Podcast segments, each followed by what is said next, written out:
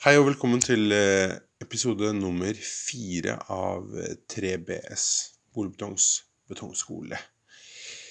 I dag skal vi snakke litt om armering av betong. Handlingen hvor du lager en støpform, for så å legge armeringsjern inn i den før du støper den med betong.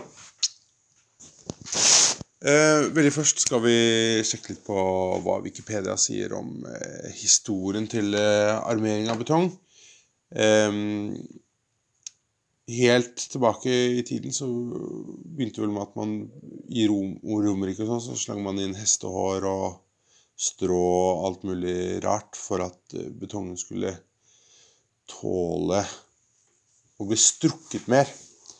Fordi der hvor betong har en uh, veldig stor uh, uh, trykkstyrke så, Altså den har kun en tiendedel av sin trykkstyrke i trekk.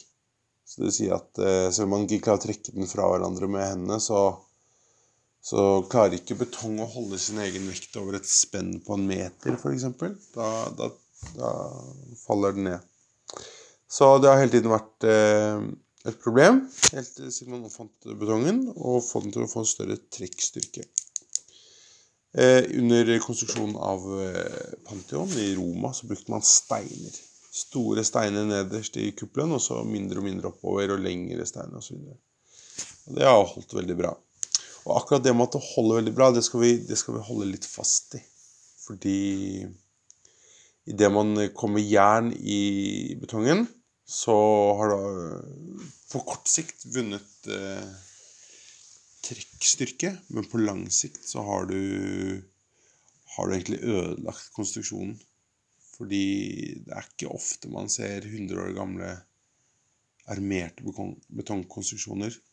Og det er fordi Ja, det kommer vi tilbake til. Hvis, hvis vi har tid. Ja, vi, vi, har tid. Vi kommer tilbake til det. Anyways. Historien på Wikipedia sier at eh, det var en franskmann som het Francois Cuinier, som gjorde noe med armeringsjern. Et eller annet. Og så var det en som het Joseph Mounier, som var en, eh, var en gartner som eh, lagde noen hagepotter av noe mørtel. Og så kom han noe ståltråd inn der, så holdt det bedre. Og så kom det litt senere i England så kom det en eh, race. Han var i Tyskland. Og masse greier. Poenget er bare at eh, man begynte vel med å komme jern i betongen i Frankrike, og så har det i takt med den industrielle revolusjonen osv. Eh, det, det ene har tatt det andre. Og så har vi kommet fram til i dag hvor eh, armering i betong er det vanlige. Og det fins eh, to typer armeringer. Det fins to grunnleggende måter å gjøre det på. Den ene er med slapp armering. Dvs. Si at man tar armeringsstål. Det som man kjøper nede på Byggeren og Maxbo og Carlsen Fritz osv. Eller så bruker man et spesialprodukt som man kaller for eh, spent armering. Spennarmering. Det vil si at eh, etter man har støpt, støpt, konstruksjonen, og før man tar av forskalingen, så spenner man opp armeringen. Da må du ha en armering som du kan uh, trekke på med en, uh, en hydraulisk uh, konstruksjon. Eller man kan forspenne armeringen før man støper. Og så etter støpen er ferdig, så skjærer man det av, av strengene. Det betyr at da kommer betongen i trykk på en helt annen måte enn den gjør ved slapparmering, hvor, hvor armeringsjernet bare legges opp i formen, og så støpes det til, og så, ja, så er det noe jern inni armeringen. Unnskyld, så er det noe jern inni betongen. Det jern har som egenskap, som betongen ikke har, det er at det har en utrolig stor trekkstyrke, eh, men veldig dårlig trykkstyrke. Det vil si hvis du setter et armeringsjern eh, rett opp, 12 meter opp, så klarer ikke det å stå av seg selv. Så du kan jo trykke ned med fingeren, og så knekker det, da. Um, men du klarer ikke å dra det fra hverandre. Du, du, skal ha en ganske kraftig maskin for å kunne dra et eh, armeringsjern fra hverandre, slik eh, som du kan dra en tyggis fra hverandre, og så ryker den på midten. Så når du får eh, betong sammen med armering, da får du et kompositt.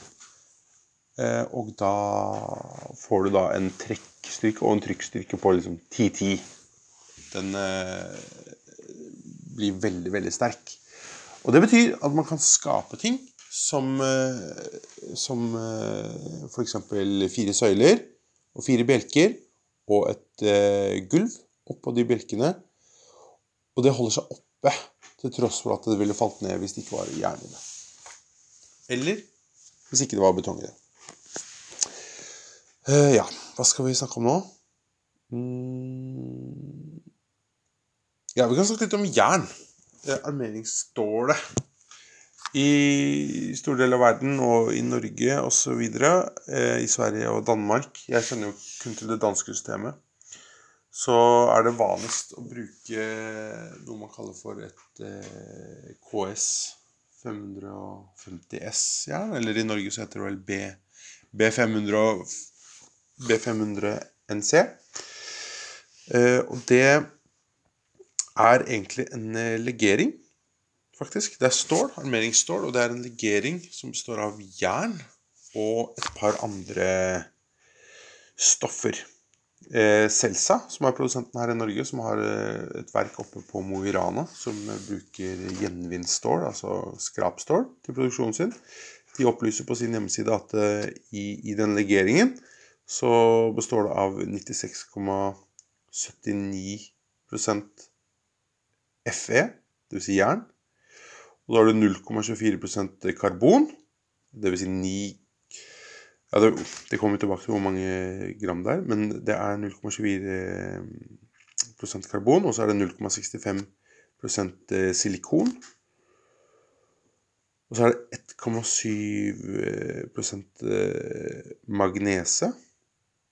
Og så er det 0,055% fosfor og 0,055% sulfor. Og da er det 0,013% nitrogen. Og Hvis vi da overfører det her til eh, et produkt jeg bruker ofte i hverdagen, som er en eh, seks meter lang eh, kampstålstang med en diameter på 1 cm, eller 10 mm, dvs. Si det er et Ø10-jern. Dette er vanlig, et ganske vanlig produkt. Så har det en vekt på en vekt på 3,702 kilo for eh, 6 meter med Ø10-jern. Og da har vi da et innhold av FE på 3,58 kilo. Og da har vi 9 gram karbon, 27 gram silikon, 70 gram magnese. Og så det siste, fosfor, sulfur og nitrogen, det ligger da på 5 gram til sammen der omkring. Det er ikke mye. Så når jeg forstår det her, da så tilsetter man ting til hjerne. Eh, fordi hjerne, bare jernatomer, rene jernatomer inntil hverandre, det, det, blir på en måte for porøst. Så på samme måte som vi snakket om i betong tidligere, så, så bruker man sand og fyller og andre Altså at man har en komplett kornkurve. Så tilsetter man eh, flere ting for å fylle opp tomrommene mellom jernatomene. Det gjør at uh, jernet får en større duktilitet. Det vil si at uh, det blir litt stivere. Ok, og så selve produksjonen. På Selvsagt så tar de skrapejern fra biler og gamle busser og kjøleskap og alt mulig som inneholder jern. Så smelter de den ned til noen sånne lange, lange sånn C-forma jernstykker glovarme, mange tusen grader. Og så kjører de det inn i sånn valseverk. Bare at man lager ikke en plate, man valser en stang. Så det er som å kjøre en eh, Hva er det som å kjøre? En, eh, en slags brøddeig gjennom en trakt. Så den blir litt mindre for hver, hver trakt den kommer inn i. Og så for å gå fra å være kanskje 10 ganger 10 cm, eller noe i den stilen, så kommer vi ned på å ha 1 ganger 1 cm. Eh, og så til slutt blir den rund. Og eh, så kappes den til i lengder. Den får ribbene sine.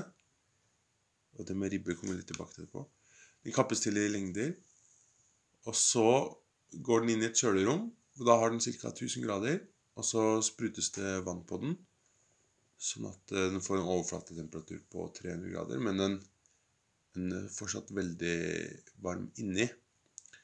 Og det gjør at eh, hjernen krystalliserer seg på to forskjellige måter. Eh, ja. Ikke vet jeg helt hva som skjer, men det blir i hvert fall veldig stivt. Og det kan ta opp mye trekkstyrke.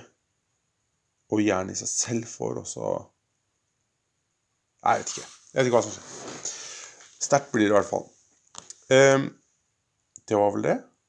Franskmenn uh, Duktilitet Ja.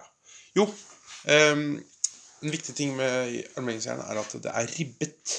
Fordi det vi ønsker aller mest, er uh, å få størst mulig friksjon imellom armeringsjernet og betongen. Størst mulig vedheft. Derfor er det veldig viktig om uh, f.eks. vinteren at det ikke er is på armeringsjernet. Fordi da blir det jo hull rundt armeringsjernet og betongen når den isen smelter. Og da kunne du like gjerne bare droppa hatt jern inni der. Eh, og det samme med hvis du skal støpe armeringsjernet inn i en form, så er det veldig viktig at det ikke kommer formål på jernet. I det, altså I det store og hele så skal jernet være veldig rent. Men det kan godt være rust på armeringsjernet. Fordi når armeringsjernet omkapsles av, eh, av betong, så vil, eh, vil Så vil jernet oppnå en slags form for edelmetallhetsegenskap. Den vil ikke ruste så lenge den har et beskyttelseslag med betong rundt seg som har en pH på over 12.